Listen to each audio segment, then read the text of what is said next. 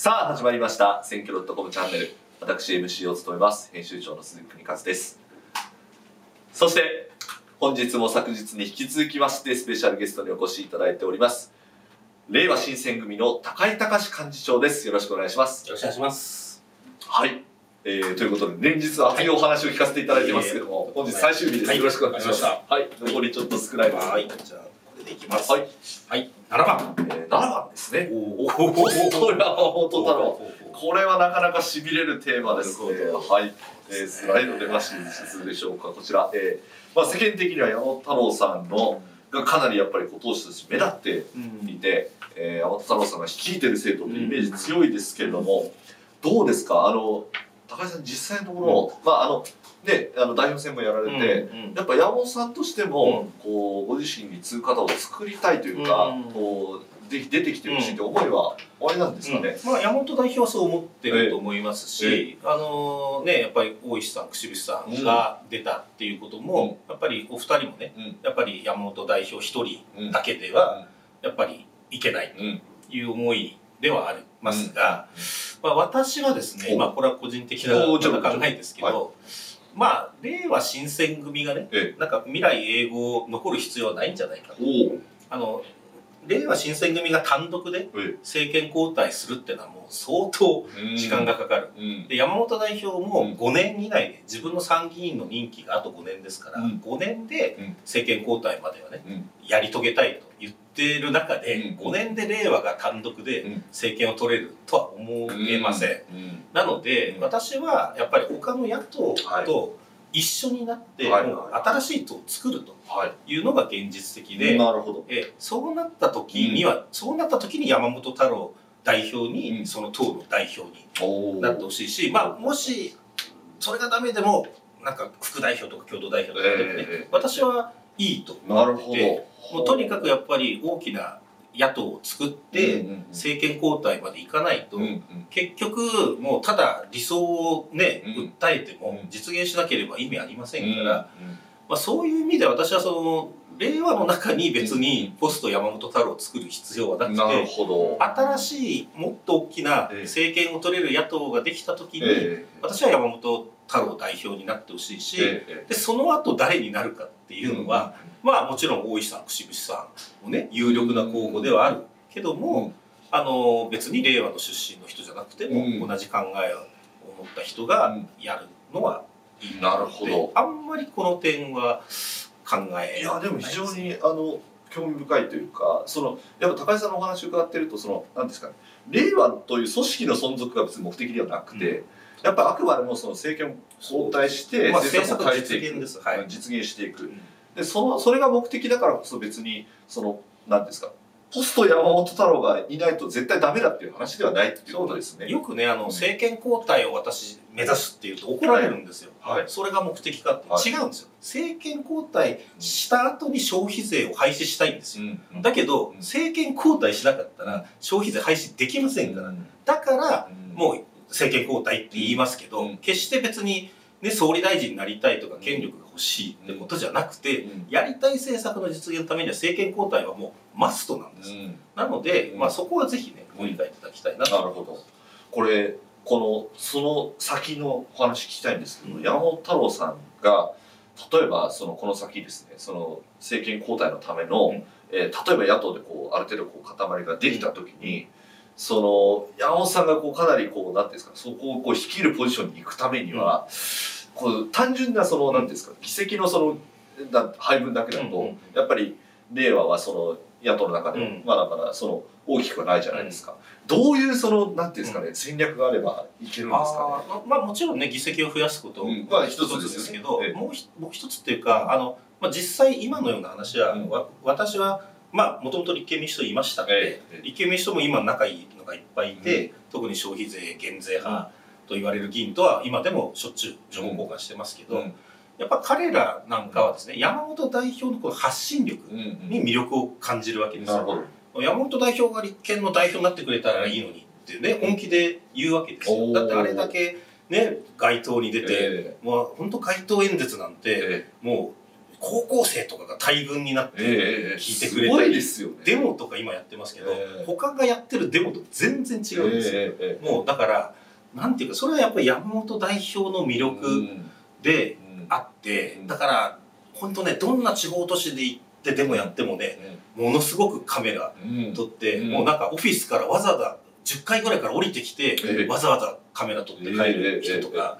がいっぱいいるんですよ。だからそんな人が今立憲民主党にじゃあいますかっていうことで、まあそういう意味では私は山本代表のこの人気というか魅力をぜひね、このをちゃんと仲間が理解して、要するに誰が代表になれば一番選挙に勝てるかってことを理解すれば、どんなに数が少なくても山本太郎が代表になるっていうことはまあ十分あり得るし、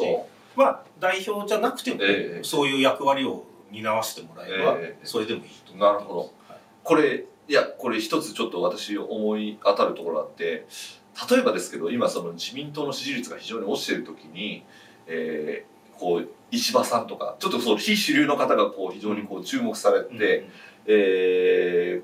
ね、もしかしたらその党内でやっぱ支持を回復していくためにこう担ごうっていう動きも出てくるかもしれないと、なんかそれとちょっとこう似たような状況ももしかしたらあり得るかもしれないですね。そうですね。やっぱり党ってね、やっぱり非常にこうダメージを受けた時に、私も自民党はそれあり得ると思ってますし、やっぱり今の立憲民主党もね、もう相当行き詰まってると思いますから、私はやっぱりもうそのくらいのね、大展開を、もう早く立憲民主党の若手がね、決起をして、そういう行動をまあ今促してますし、そういう現実のそういう話もしてますけど、もう早くそうなって、もう時間待てませんからね。もう本当ね、本当5年以内にやらないと。まあ3年後にやりましょうなんじゃ遅いんで、もうできればこの衆議院選挙の前にそのくらいの動きをやらないといけないと思ってます。これ高井さんにもお伺いしたいんですけど、まあね、高井さんも立憲民主党のその議員もお務めになられたこともあると思うんで、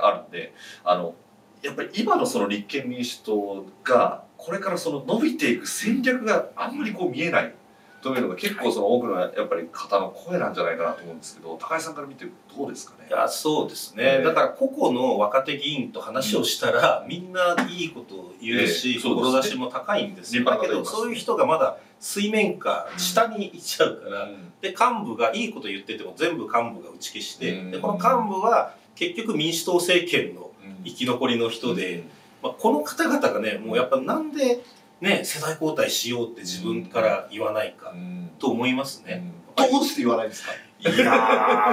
私なら言いますけどね。そうですか。だってもうそこがなんていうかね、こびりついちゃって、立憲民主党がどんないいことを言っても、なんかもう支持は得てないじゃないですか。確かに顔ぶれが変わってないので、そのやっぱりあの時の民主党政権のやっぱりイメージからなかなかこう脱却できないみたいなのも。あるかもしれない。いや、だから決してね、その当時と政策を変えてないわけじゃないんですよ。で、この間ね、菅直人さん、まあ引退をね、表明されて、で菅直人さんが消費税 10% にした張本人ですけど、あれは間違ってたと言ってね、それでやっぱり消費税減税だって菅さんなんか言ってくれてるんですよ。だからそういうね、やっぱり思いをね、今の立憲の幹部の皆さんにも持ってほしいですね。なるほど。そうですね。なるほど。でも、いや、面白いですね。やっぱりその、山本さんの、ポスト山本さんのお話っていうのは、ちょっと我々の想定してたのと違う、でもお話が聞いて非常に良かった。これ、ちなみにこの流れで、一番のテーマもいきたいんですけど、いいですか？いいですよ。ちょっとこの流れで一番のお話いただきますけども、はい、山本太郎総理への道はということで、まあ、先ほどね、まさに、ポスト山本太郎を、無理やり作るんじゃなくて、やっぱ山本太郎さんがまさにその野党の第一党になって、そして政権を取りに行くっていう方がやっぱりいいんじゃないかというお話ありましたけども、どうですか、その先にやっぱ山本太郎総理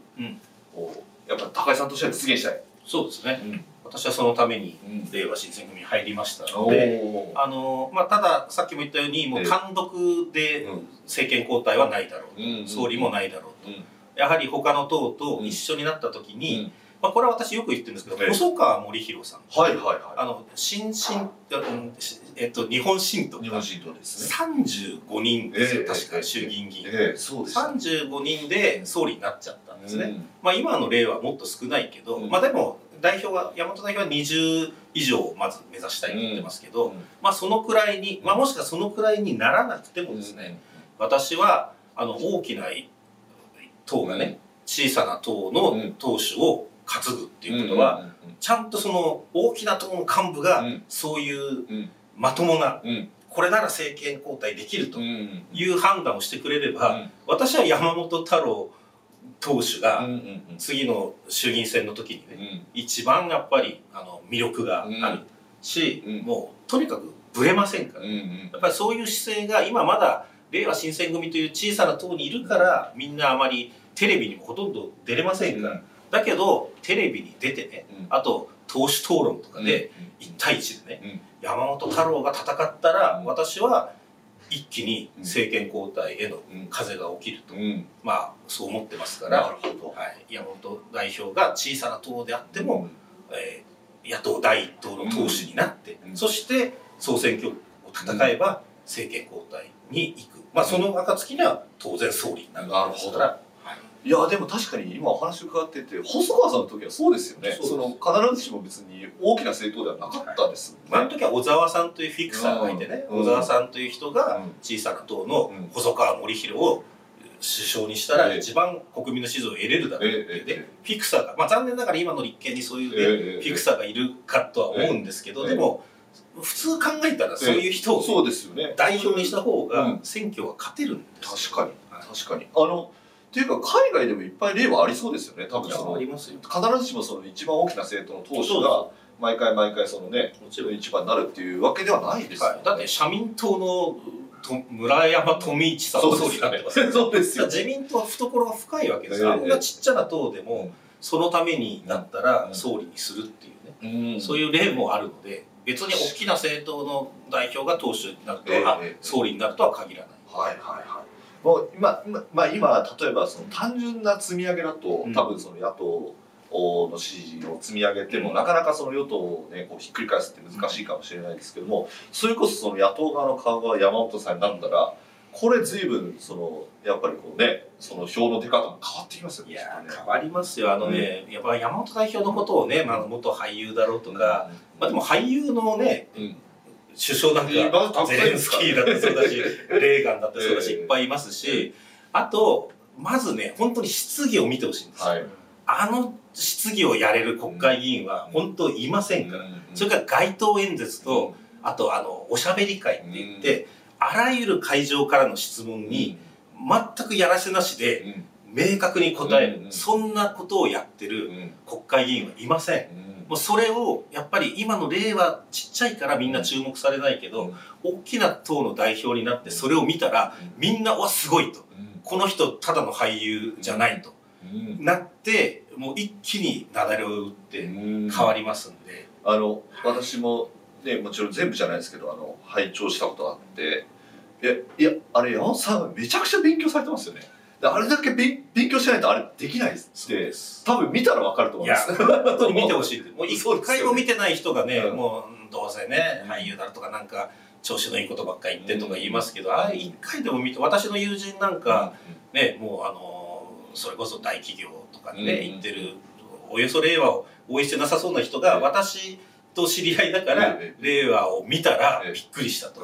山本太郎って頭いいじゃんすげえなって言うんですよ。で官僚の評価高いのも官僚はやっぱり見るから、仕事だからだからあ山本太郎って全然違う、世間のイメージと違うなってなるので、早くみんなが見てくれる立場に立ってほしいです。でもいや面白いです。なんかちょっと今日私高井さんのお話伺って、その山本太郎野党第一党党首総理の道がなんか今までよりちょっと見えてきました。なるほど。広めてほしいですね。いやむしろなんか野党が政権取るためにすごい一つの有力な選択肢、それしかないと私は思いますよ。なんか今の立憲の中で誰かがね党首になって突然政権交代なんてちょっとなんか想像できないんですよね。ね。そうですね。なんか立憲がやっぱこうなかなか単独で支持率を伸ばしていくイメージが湧かないですね、あんまりね。かといってね、維新が取るのもね、ちょっと違う政権交代になっちゃうしね。なるほど。ありがとうございます。はい。じゃあ最後のテーマですかね。いきたいと思います。はい。じゃあはい。よろしくお願いします。4番ですね。はい。維新、国民民主どう思うということで。まあ先ほどね、ちょっと先ほど野党の話してますけども、まあ一応維新と国民民主も野党ですけれども、どうですか、ちょっと補正予算に2党が賛成したということになっていますが、高橋さん、どうご覧になってますか。やっぱりですね、私も賛成は疑問ですよね。前原さんがね、まあそれを理由にかとは言ってないけど、まあかなりの大きな理由だと思いますよ。でやっぱりね、個別に、トリガー条項とかね、あと維新は万博の予算が入ってるからっていうことで賛成してますけど、そんなこと言ったらですね、与党の予算にもいい予算も結構入りますからね、そんな、なんか個別にいいのがあるからとか言って賛成してたらキリがないので、やっぱり野党である以上ね、全体としては反対だっていうのが姿勢だと思います。なるほど。この例えば国民民主であれば、やっぱトリガー条項の凍結解除をどうしても実現するために、ある意味その交渉のね、その一つとして、それが最終的に国民生活につながるんだっていう思いで、多分その細谷さん賛成されたと思うんですけど、そういうそのどうですか、そのスタンスっていうのも私はありなんじゃないかなと思うんですけど、高橋さんどうですかね。まあ小さな政党がね、それによって大きなね、1個を獲得する手段としては、ないとは言いませんけど、でもね、国民民主党もそんな小さな政党になり下がっていいのかなっていうね、やっぱり政権をね、もう一回取り返そうと。で、私は玉木代表とは親しくてですね、大学の同期で、そうなんですね。実は2人とも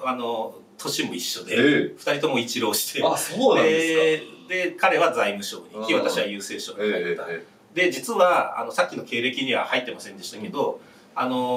立憲を除籍になった後、すぐに令和に入るんじゃなくて、私はその一定の間国会で何も仕事ができなかった時期に、国民民主党に会派にさせて、党には入ってないけど、同じ会派でやってきて、その結果私は1年間に96回質問をさせてもらって。三つ星議員で1位になったんですけど、国民民主党にはお世話になったんで感謝してるし、あと玉木代表とはずっと代表選で私は玉木代表、当時は民進党の代表選から応援してますし、いろいろで実は山本太郎代表と玉木代表を合わせようとしたということが1回あるんですけど、それはだからもう2年ぐらい前かな、ところがなんかね、すっぱ抜かれちゃって。新聞で玉木さんが来なかったっていうね、あれで会ってたらまたどうなる、お互い積極財政だし、消費税減税も合意できるし、一致できるところあるんじゃないかなと思って、ただ今のちょっとね、やっぱ国民民主党がどんどん自民党に近づいていってしまってるのはね、ちょっと残念ですね。なんかやっぱりまさにその前原さんが離党された理由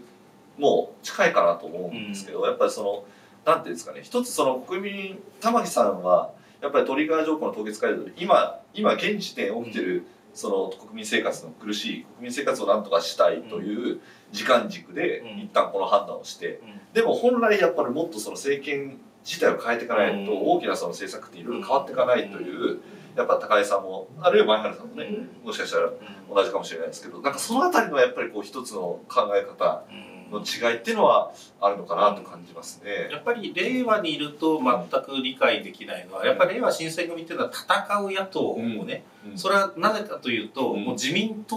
もね、そうだったわけですよ。ゲアした時にもうとにかく民主党に難癖つけて、もうヤクザまがいのとしてあらゆる手段で止めてきた。だけど結局政権を取り返したわけですよね。やっぱそのくらいの気迫というか、やっぱ何をやってでも政権取り返すんだっていう気迫が今の国民民主党にはやっぱり感じられないので、だからやっぱり一緒には組めないし、賛成はできないですよね。逆に先ほどね、ちょっと私前原さんのお話出させていただきましたけど、前原さんはね、やっぱりその補正予算に賛成するっていうのはもともとはちょっとないんじゃないかっていうスタンスで、で、教育無償化を実現する会を検討されて、一応その非自民非共産の塊でやりたいと思ってらっしゃいますけども、どうですか、ね、教育無償化を実現する会との連携とか方向性は。まあでも結局維新と一緒にね、もうやることがほぼ規定路線じゃないですか、相思相愛の発言をしてますから、はいはい、まあということであれば私たちはやっぱり維新と、ね、なるほど、手は組めません。やっぱり、まあ、根本思想が、まあ、やっぱり新自由主義っていうね、まあ、やっぱりそういう、もう強いものが勝ち残る、それで経済が成長すれば弱いものにも恩恵が来るって、それは違うと我々明確に思ってますので、まあやっぱりそこと一緒になるんであればやっぱり組めないです。なるほど、ありがとうございます。明快ですね。はい、ありがとうございます。ということで、本日まであっという間に収録終わってしまいましたけど、高橋さん、あれ楽しかったですか？よかったです。ちょっと言いたいことをだいぶ言っちゃったんで、でも嬉しいです。大丈夫かな。はい、ちょっといろいろお話お伺いできて非常に楽しかったので、またぜひご出演いただければと思います。はい、よろしくお願いします。ということで、皆さん本日も高評価、チャンネル登録、そしてコメントの方お寄せいただければと思います。本日もありがとうございました。ありがとうございました。